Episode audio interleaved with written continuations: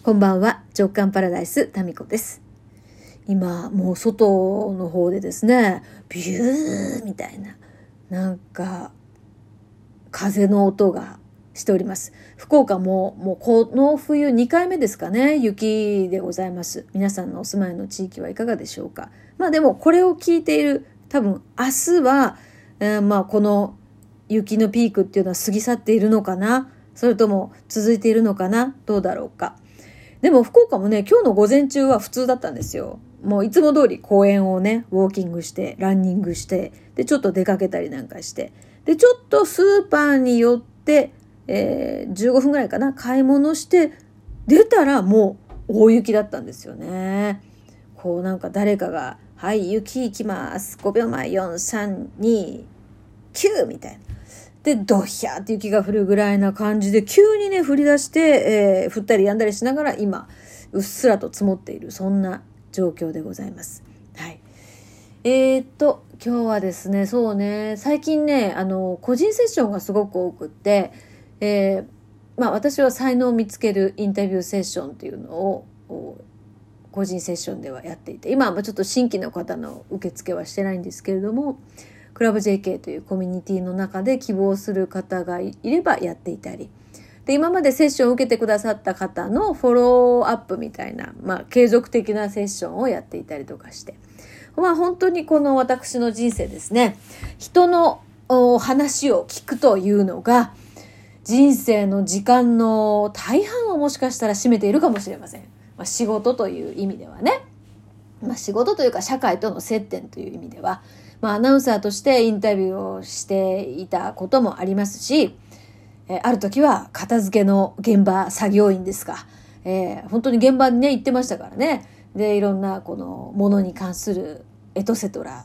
これいりますかいりませんかじゃないですけど、うん、いろんな思い出話をね、お伺いしたりとかして、うん、まあ本当に人の話を聞くという、うんそういう機会がね、多い立場ですね。で、またそれが好きなんですよ。もう本当子供の頃からあの人の話を聞くのが大好きだったので、まあこうやってね、喋ることも、あの、好きですけれども、どちらかというと、聞いている、その人のストーリーを聞くのが好きですね。うん。面白いじゃないですか。いろんな人生を覗けるみたいな感じでね。えー、覗きが趣味ですから、私も。Facebook もそういう視点で見てますからね。いろんな方の人生を、こう、チラチラ見られて楽しいじゃないですか。えー、まあ、そういうことで人がとても私の興味の対象で面白いなって感じております。まあそんなこんなで今年53になりますがこの50代になってですねうーん感じることはたくさんあってその中の一つがですね50代なんかタイプがある側面から見たら2つに分かれるなと。でどういう2種類に分かれるかっていうと未来、まあ、50、50以降ですね、に対して、よりワクワク楽しそうみたいに思っているタイプと、こっから先、もう老いることへの恐怖なんかもう、なんだろうな。老いないように一生懸命する。まあこれはまあある程度はね、えー、誰もそうかもしれませんが、なんか老いへの、老いること、年を重ねることに対しての意識が全然違うんじゃないかなっていうのが、なんか50代、まあ同世代の人たちと話したりとかね、見ていて感じるところなんですよ。で、まあもちろん私はですね、えー、まあなんかね、膝が痛いとか、肩凝るとか、目がしょぼしょぼするとかいうのはありますけど、まあそういうのも含めて、なんか年を重ねるっていうことは、これはね、本当に楽しみだなっていうのはあるんですよ。次、60代っていうその場所からは何が見えるんだろうとか、70代って何が見えるんだろうっていうふうに思うんですね。そしてまあ何か物も人もそうですけど、年を重ねたものに対してすごく私は魅力をもともと若い時から感じるっていうのがあって、なので、あの、自分がその領域に行くっていうのは、まあ失われるものもありますけれどもでもあの積み重なっていったりとか見えてくるものもあったりあなんかすごく新鮮な感じになったりするわけですよ。でねその人生の後半ねより豊かに楽しめる人とまあそうでないかもしれない人の差っていうのはどこから生まれるんだろうってだからワクワクできるのかそれともなんかなんか老いることへの恐怖でいっぱいになってしまうっていうのの違いはどこから生まれるんだろうってまあケースバイケースかもしれませんが一つはですねやっぱりね30代40代の過ごし方にあるんじゃないかなって思うんですよ。でそれはね若い方たちと個人セッションしていてすごくあの感じたりするんですね。うんでまあどういうことかっていうと若い時にやっぱり長期的にそのうん視点はなくともなんかちょその40代50代のためにっていうわけではないけれども要はですね福利福利って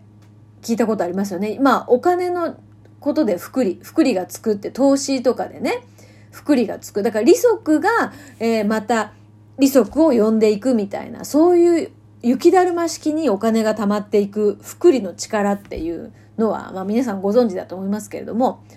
この福利の力なんだろうなって思うんですよ。で福利って短期間ではそんなにその変化を生まないんですよね。時間が経てば経つほど福利の効果ってものすごい差を生むんですよ。これなんかね計算したら分かりますよ。なんかありますよね福利の、えー、なんか何パーセント 0. 何パーセントの、えー、そのうわなんかすごい音がする。なんかエアコンが聞こえますか？これ。これあのエアコンの室外機の音なんですけれどもなんか部屋ごとどっか飛んでいきそうなプロペラがあプロペラなんですけどね そうだねなんか飛んでいきそうな音ですよね。話を戻しましてその福利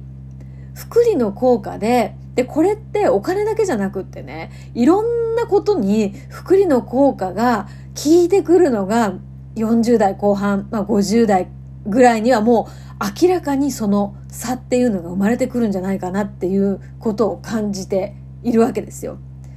例えば例えばねあの人付き合いとかで私は自慢じゃないですけれども本当に自慢ですけど どっちなん？人に恵まれてるんですよ。もうね、まあ、常々多分この番組でも言ってますけど結局人なんですよ。もう人 人を大事にする。ここなんですね。で、別にこう大事にしようって思わなくても、やっぱり大事にしちゃうものじゃないですか、人って。なんか、人、どういう人とどんなお付き合いをしていくのかっていうのが、本当に人生の豊かさを決める鍵だと思いますね。52歳のこの地点からそう思っています。で、それは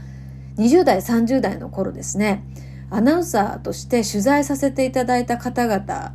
全員じゃないですよ、もちろん。と、私は今でもお付き合いがある方っていうのがいるんですよ。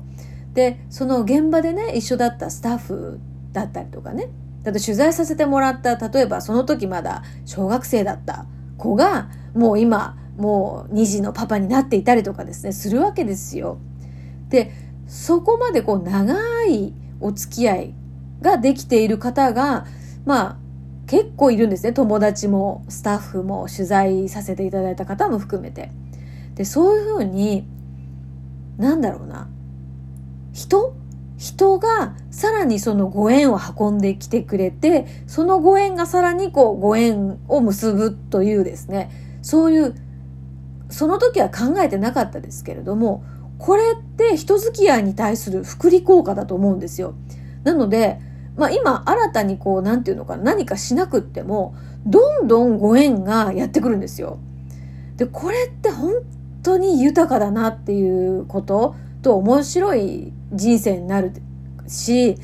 なんか本当になんか大好きな人に囲まれて、なんか、なんていうのかな、あったかい気持ちでいられるわけですよね。で、これが人に関する福利、効果が現れてるなって思っているわけです。